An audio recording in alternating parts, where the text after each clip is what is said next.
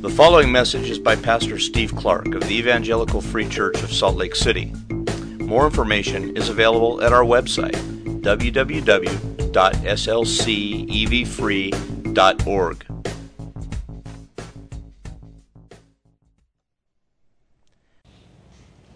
So we've been working our way through the book of Acts. We've now come to Acts chapter 13 and a significant turning point in God's global great plan of redemption. I've frequently pointed out how Acts chapter 1 verse 8 sets us on orders to make Jesus an issue in Jerusalem, Judea, Samaria, the ends of the earth. talk about that all the time. And by this point in the book, all three of those areas have finally been touched upon with the, the conversion of Cornelius and the planting of the church. In- so let me read Acts chapter 13. read verses 1 to 12. It's the beginning of the missionary movement in the history of the church and in the book of Acts. Now there were in the church at Antioch prophets and teachers Barnabas, Simeon, who was called Niger, Lucius of Cyrene, Manaen, a member of the court of Herod the Tetrarch, and Saul. While they were worshiping the Lord and fasting, the Holy Spirit said, Set apart for me Barnabas and Saul for the work to which I have called them. Then, after fasting and praying, they laid their hands on them and sent them out. So, being sent out by the Holy Spirit, they went down to Seleucia and from there sailed to Cyprus. When they arrived at Salamis, they proclaimed the word of God in the synagogues of the Jews, and they had John to assist them. When they had gone through the whole island as far as Paphos, they came upon a certain magician, a Jewish false prophet named Bar Jesus he was with the proconsul Sergius Paulus, a man of intelligence, who summoned Barnabas and Saul and sought to hear the word of God. But Elymas the magician, for that is the meaning of his name, opposed them, seeking to turn the proconsul away from the faith.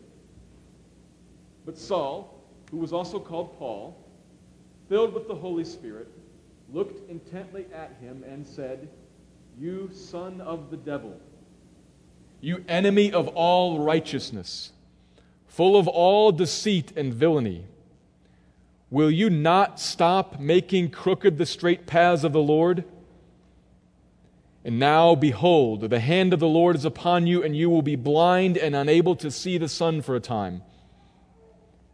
Immediately, mist and darkness fell upon him and he went about seeking people to lead him by the hand. Then the proconsul believed when he saw what had occurred, for he was astonished at the teaching of the Lord. The end of chapter 12 records how Barnabas and Saul, the two key leaders in that church in Antioch, who had gone to Jerusalem to take the money there to the, those in need, how they finished that mission there and returned back to Antioch, taking with them Mark and resumed their pastoral role there in the church. So chapter 12 ends and chapter 13 begins.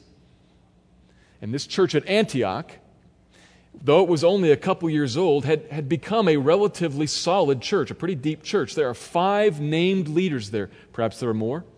There are five men who undertook teaching and, and prophesying in the church. Teaching would be explaining the scriptures applying them to life, helping people to live in them and to live them out. And prophesying would be revealing messages from heaven, as we saw already happen with Agabus, and probably what happens in verse 2.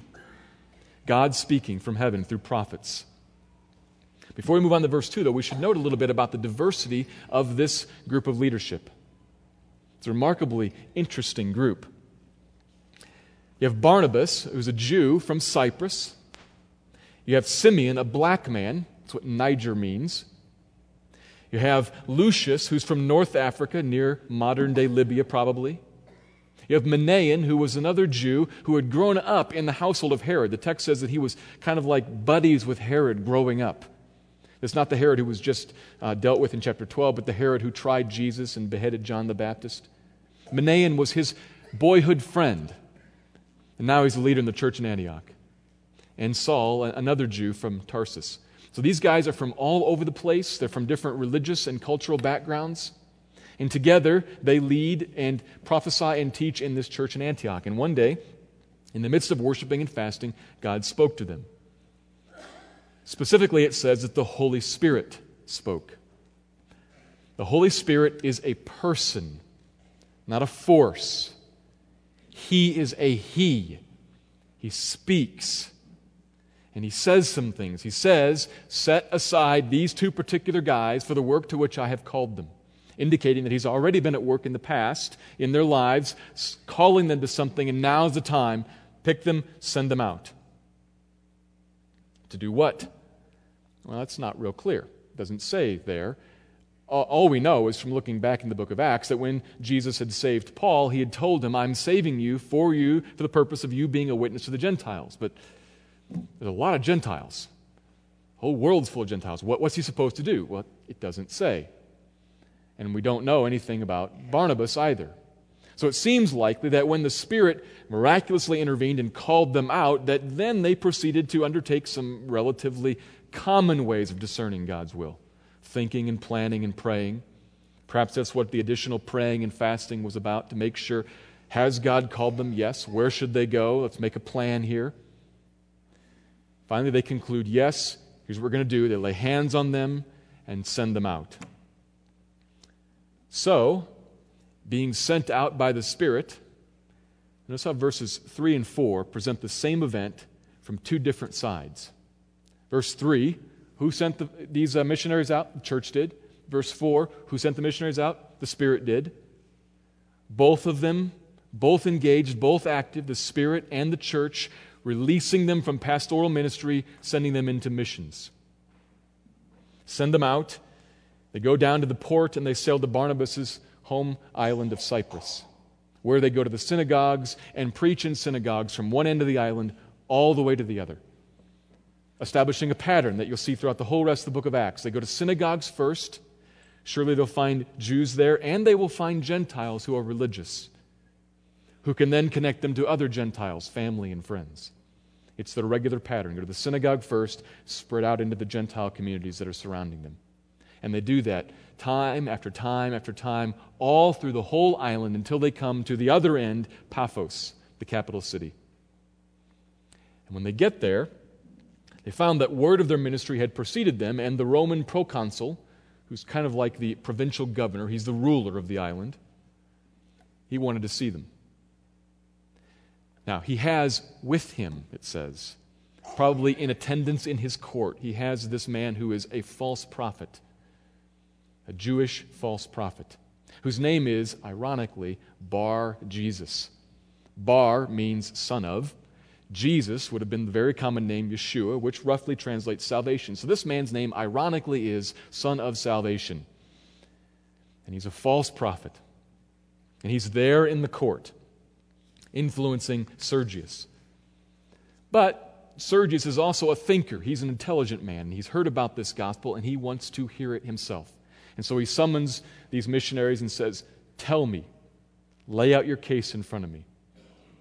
And so they preach to him, which stirs the false prophet to action. And he opposes Paul. Surely in word, it's called a deceiver. He's, he's, surely saying and spreading lies about the gospel. Probably also he opposes them in the spiritual realm. He's twice called a magician, as if to emphasize that. This is probably kind of a sort of a, a spooky situation. He's accessing supernatural power to encounter Paul here. And so Paul sees that his action is standing in Sergius's way, and he lays into him. Verse 9, Paul, filled with the Holy Spirit. That's a critical observation because Paul's angry here, but it is specifically telling us that this is not human, sinful anger. We might get angry sometimes if people oppose what we're saying. This is God. This is anger from God at the false prophet, just like Jesus. Think of Jesus in Matthew 23 where he pronounces his seven woes upon the Pharisees and scribes who stand in the way of the people that Jesus is trying to preach to. He says, Woe to you! Not only Pharisees, do you not enter into the kingdom of God, but you forbid them from coming too. You lock up the door for them. You blind guides, whitewashed tombs. Jesus is hot under the collar with these guys in Matthew 23. He concludes the chapter by saying, Jerusalem, Jerusalem, meaning the scribes, the leaders, how I long to gather your children, the people, but you would not let me. You stood in the way. Therefore, I destroy your house. That's Jesus saying that. God, angry with people who stand in the way of other people hearing about the truth. And right in that vein, Paul looks at Bar Jesus, looks him right in the eye, and says, You son of the devil. That's strong. Actually, what he first says is, Liar, deceiver, son of the devil. He's really clear. Verse 10 is strong, but it does not settle the issue. Verse 11 settles the issue. He pronounces a judgment against him. You are a blind guide standing in the way of people, leading them astray. Therefore, the hand of the Lord will blind you, and you will need guides. And it happens on the spot. And the legs are cut out from underneath of this opposition, and the only thing left standing is the Word of God. And Sergius sees it and believes, astonished. At the miracle? No. Look, astonished at the teaching. That's really good news. We've seen the Bible before where people are wowed by power but don't actually even hear or embrace the message. He's actually properly seen the sign and what the sign is pointing to, the teaching, and has embraced the teaching and is astonished by it. Sergius is saved. That's our passage. The beginning of Paul's missionary endeavors. A section of Scripture that challenges us, here's the point, that challenges us to trust God the Spirit as He spreads the gospel among the nations. So we should take out of this trust God the Spirit as He spreads the gospel among the nations. He's doing it. God's taking the lead. But it is not in a way that enables us to go sit on the couch and do nothing. Obviously, Paul and Barnabas are very active here. We have to trust him and obey him and follow him and, and take risks, act. But it is clearly the Spirit who is over and through and in all of this here. Trust God the Spirit as He carries the gospel into the nations. I'm going to make three observations, three observations along those lines from this passage that should encourage us here this morning.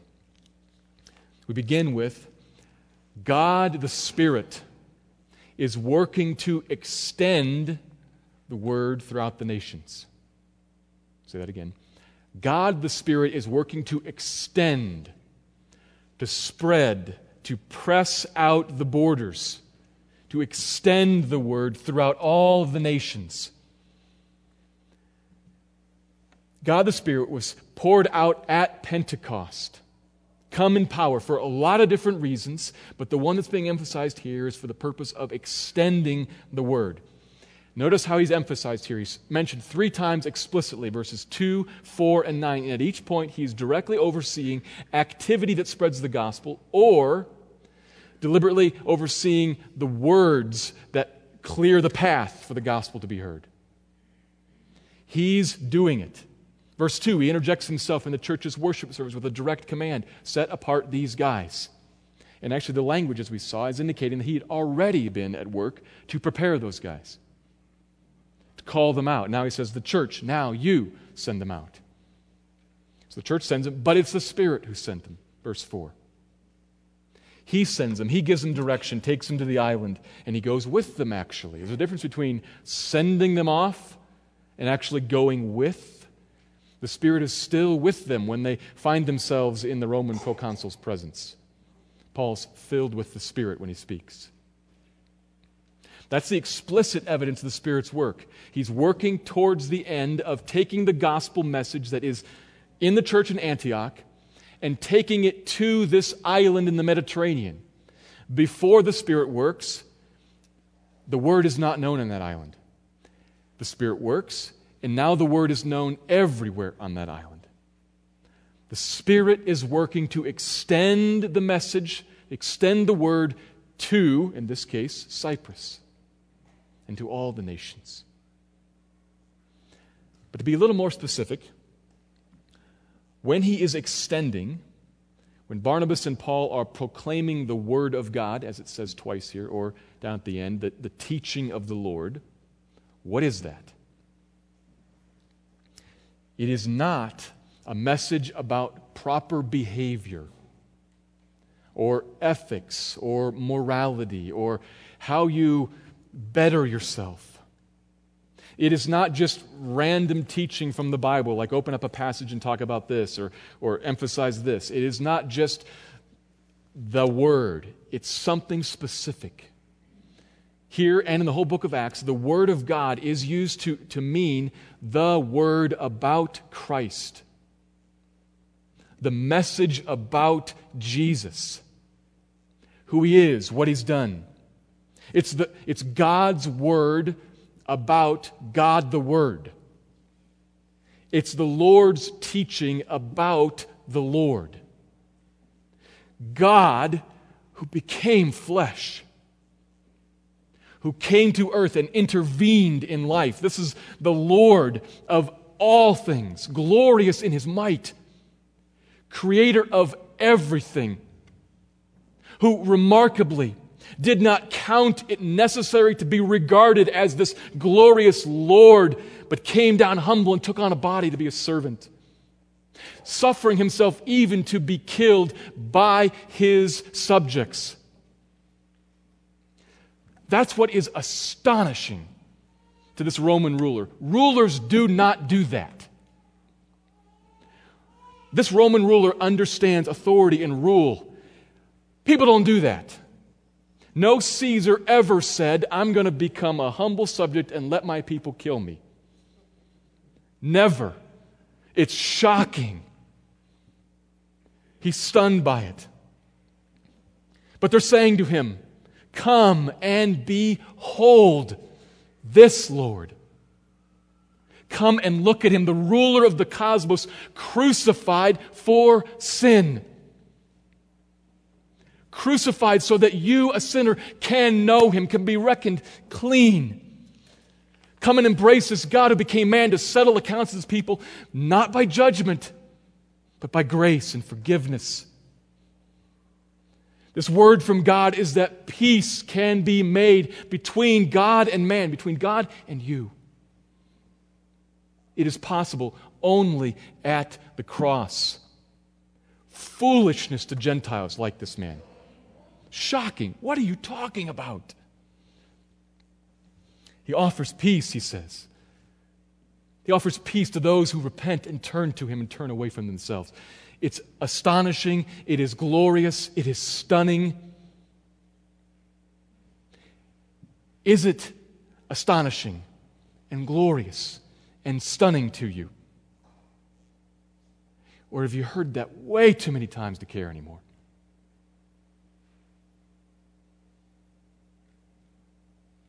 Which is it?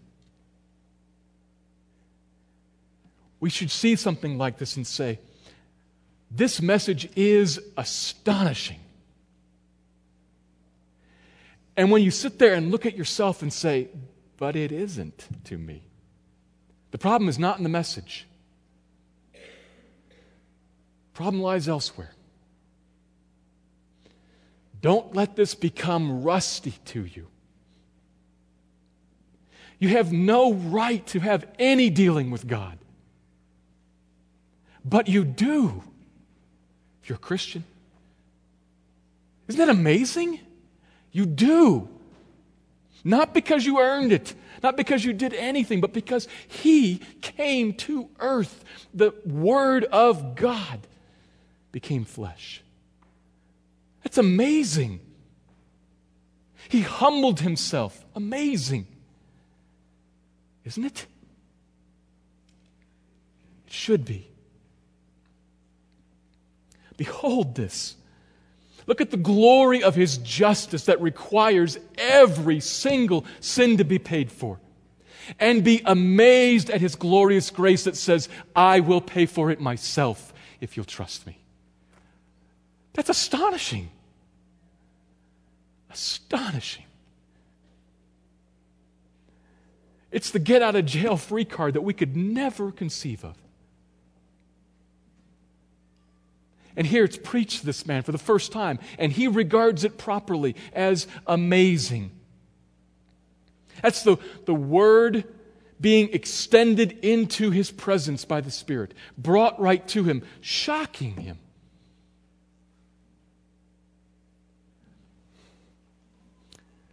You can be saved apart from works. That's what the Spirit is preaching in all of the nations, preaching right here, right now. We should praise God for that message and for the Spirit's commitment to carry that message, for the Spirit's commitment to at one point have carried that message to you. I stop and I think about not just the message, but the fact that the Spirit is involved in doing this, extending this gospel to this island and to all of the nations. And I'm very, I'm very thankful for that. Have you stopped and thought about? There are a lot of people on the planet. A lot. I get weak kneed just thinking about talking to my neighbors or my neighborhood, my family members. There are six billion other people out there. How in the world could I take the gospel to them, or you or us take the gospel to all six billion people? How could we plan that? How could we contrive methods to do that? Apart from the Spirit, never happen. But it's a glorious message that needs to go for the honor of God and for the good of people. But it's never going to happen if the Spirit doesn't take it. Thank God none of us are called to take it apart from Him. Because apart from Him, we could not do it. With Him, though, we can do all things. The Spirit is engaged in spreading the gospel. I often say things like, We are under orders. Make Jesus an issue everywhere. Or, We've been commanded to to take him as light to the nations, or you shall be my witnesses from 1 8, or throw in the Great Commission, go and make disciples. And it's really easy to hear all that and think, man, I've got a lot of work to do. And that is so overwhelming. Think of all the people in the world and all the different religions, most of whom don't want anything to do with Christianity as it stands. It's really easy to, to kind of slide into that and to think, I've got a lot of work to do. I better get cracking, or, or, we better get cracking. And in a sense, it is our job. Notice the church here is active. They pray, they think, they fast, they plan, they send them out. And Barnabas and Saul are themselves incredibly active. They walk the whole island, enduring and suffering and preaching time after time after time. They are engaged and they are paying costs, but it is the Spirit who is driving this thing. Both together. It is God who is at work in them to will and to work, not just their sanctification, but his purpose of missions. God is fulfilling the Great Commission. He is not up in heaven hoping that it works out somehow. Jesus did not say, I will build my church and I'm really optimistic that it might prevail against the gates of hell. He didn't say that. I will build my church and the gates of hell will fail before it. The Great Commission is God's work. It is the Holy Spirit who is extending the gospel to the nations. Through us, yes. I can always say that because it is not the Spirit's work is not of a nature. This is not a fatalistic environment where it doesn't matter anything that we do, it's irrelevant. God does it. That's not true. I have to always emphasize that we must be active, but it is Him who is doing it. Those things together. Philosophically, those things work out. It's a long story.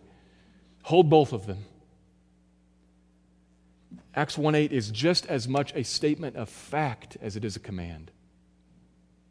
You shall be my witnesses. It's a command. Be witnesses.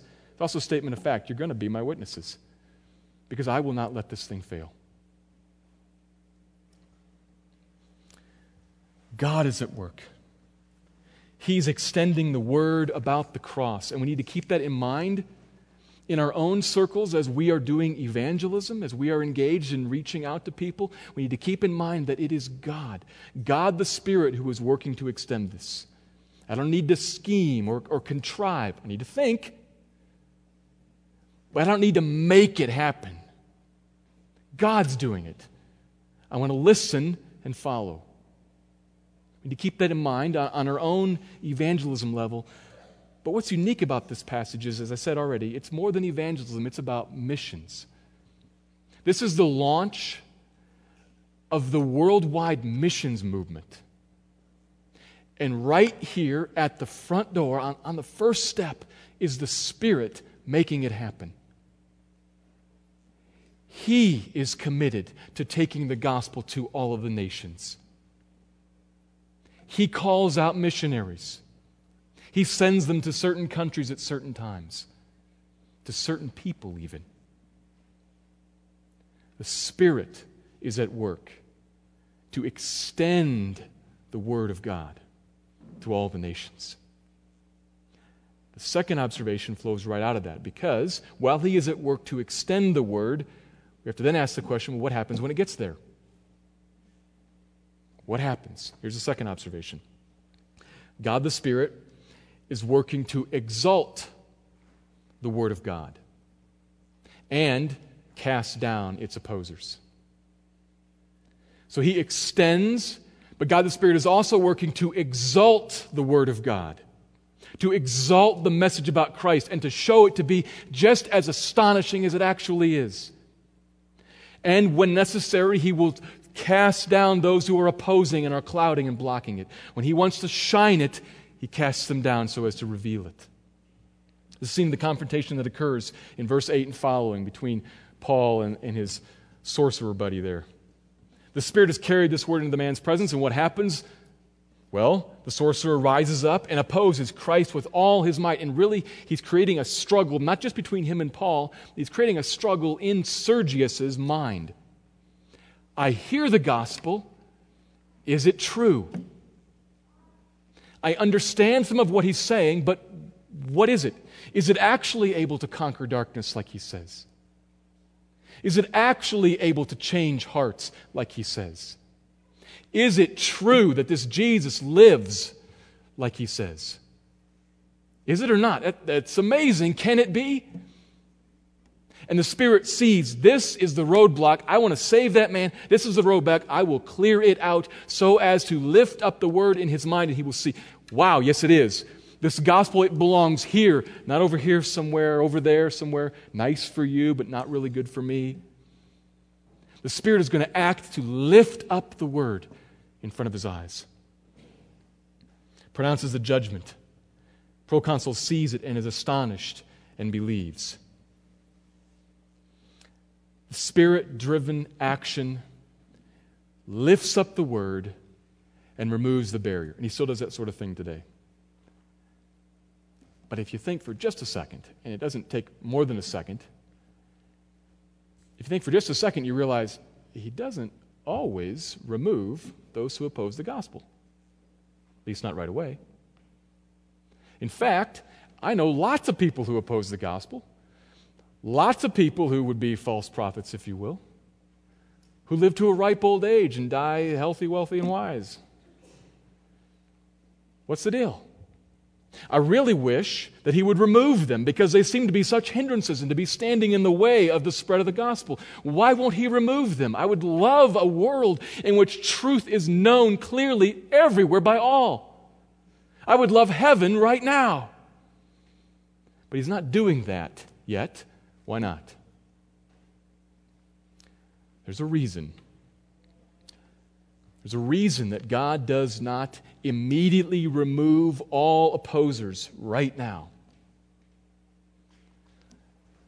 Let me show that reason through one significant example.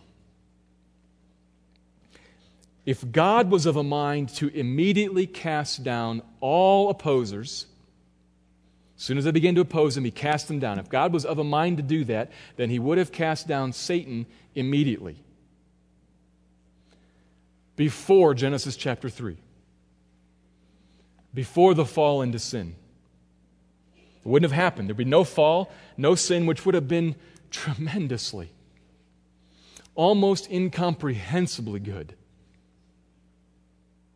No fall, no sin no pain, no suffering, no death, no loss, no fear. The human experience would have been so different, so wonderful.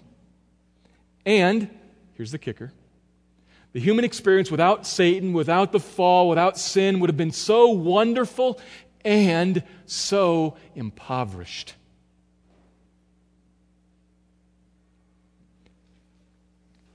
No Satan, no fall, no sin means no cross. Which means no, absolutely no ability to comprehend the full grandeur of the glory of God. To see Him in all of His stunning beauty.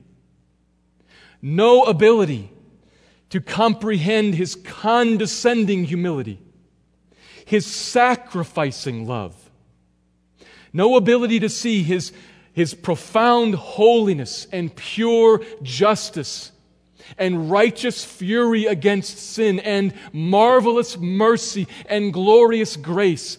None of that seen without sin and fall and cross.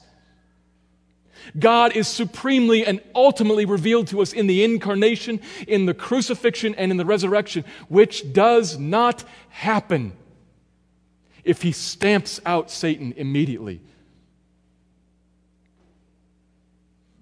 Now, as I say that, many of us sit here with no comprehension at all as to why that would be a better thing. I'll take the no sin, thank you. The no sin, the no fear, the no pain, the no loss. I want that. And if that's where your mind runs, you're trapped in something. Your mind is fully wrapped up and engaged in only this worldly thinking, and you do not realize that you were made for God, and your heart will be forever restless until you have Him in His fullness. And you can't see Him in His fullness without the reality of the cross.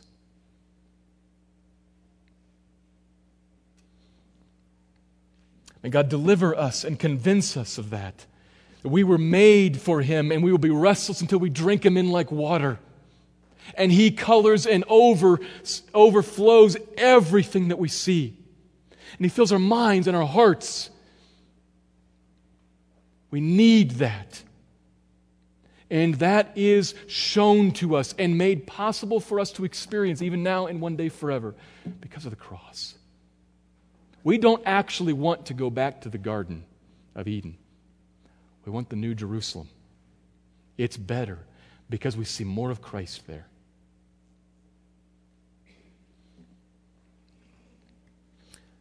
So there's a reason that he does not cast down all opposers immediately. And that reason is, interestingly, the same reason that he does cast down opposers. Because his ultimate, here's the reason, because his ultimate purpose is to reveal himself to us, to give us what our hearts need and were made for. And sometimes in his wisdom, he knows I endure this opposer, and that will serve to exalt the Word of God, the Word made flesh. And then when he sees that this opposer stands in the way, he will cast him down so as to exalt the Word, the Word made flesh.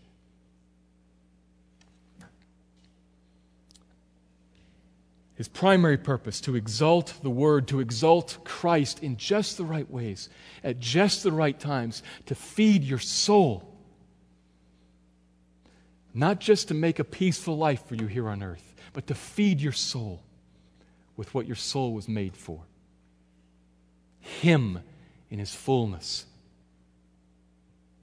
So what's happening here in our passage is that he looks and he sees Sergius I want to save him. This man is in the way. I will clear him out. And he does. Sergius is astonished at the gospel. He sees the truth of it. When seeing the power. That's what the Spirit is doing here, and He still does that. What does that mean for us? Let me try to focus it in a little bit. What it means is that we need to realize that God the Spirit is committed to exalting the Word. He's committed to lifting up the Word, to making it clear so that you see it to be as astonishing as it is. And sometimes that means He will leave opposers to drive you to Him. And sometimes it means He will clear them away so as to show off the Word. Here, He clears them away He's committed to exalting the word. He can and he will do that. Sometimes by dismissing, by overcoming people or groups of people or religious institutions, cultures that hold people in their grips, he will clear them away in the right time, in the right way. And sometimes he will let them endure. Point is, he's trying to exalt the word, and in his wisdom, he knows which is best.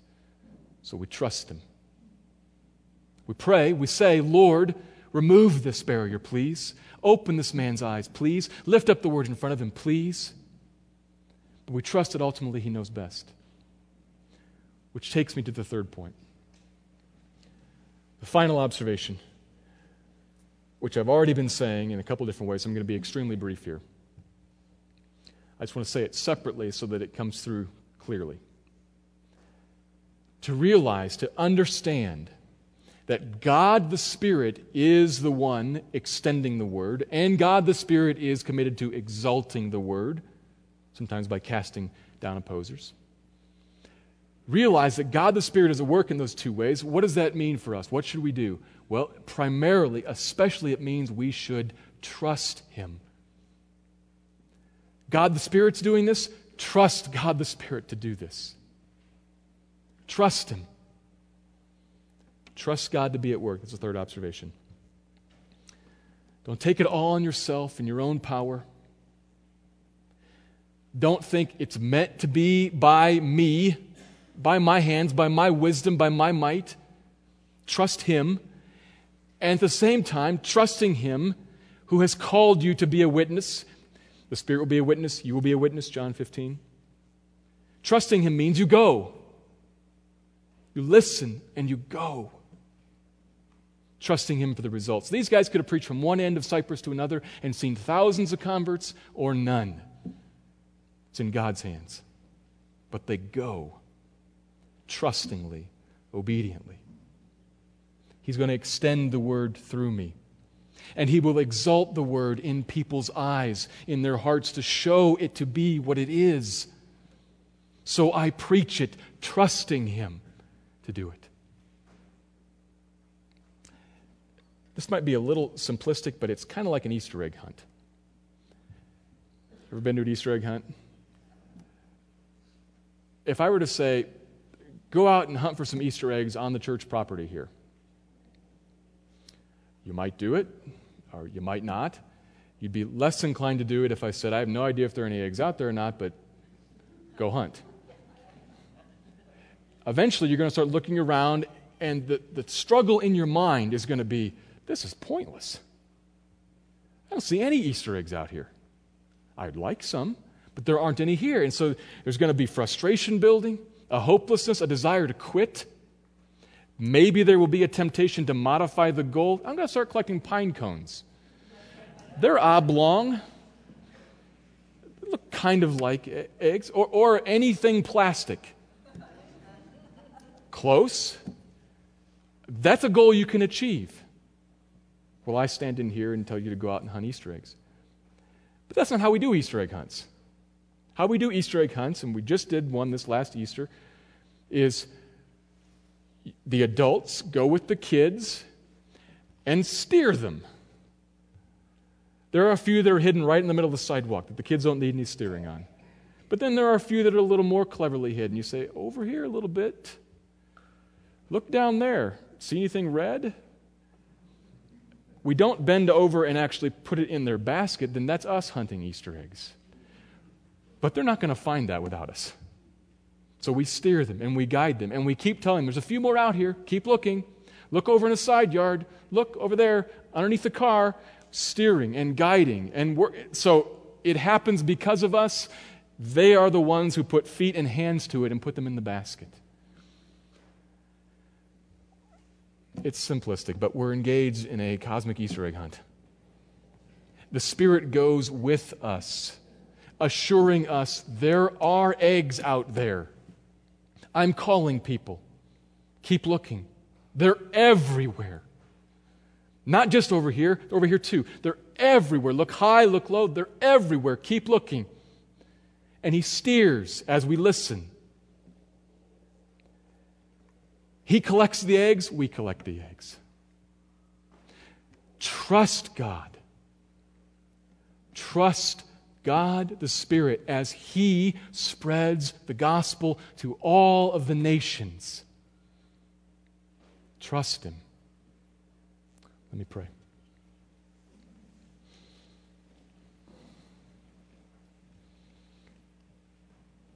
Father, would you give us grace to trust you and your work through the Spirit? We acknowledge that you have set before the church an immense task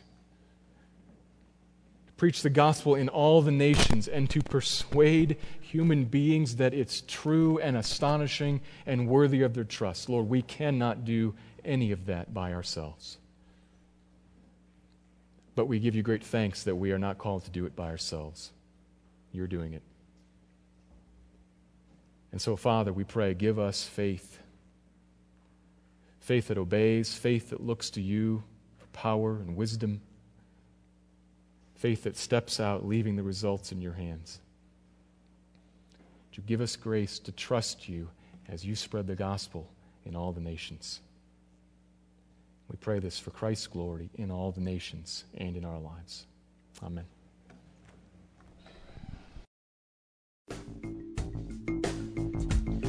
Thank you for listening to this message by Pastor Steve Clark of the Evangelical Free Church of Salt Lake City in Salt Lake City, Utah. Feel free to make copies of this message to give to others, but please do not charge for these copies or alter the content in any way without permission.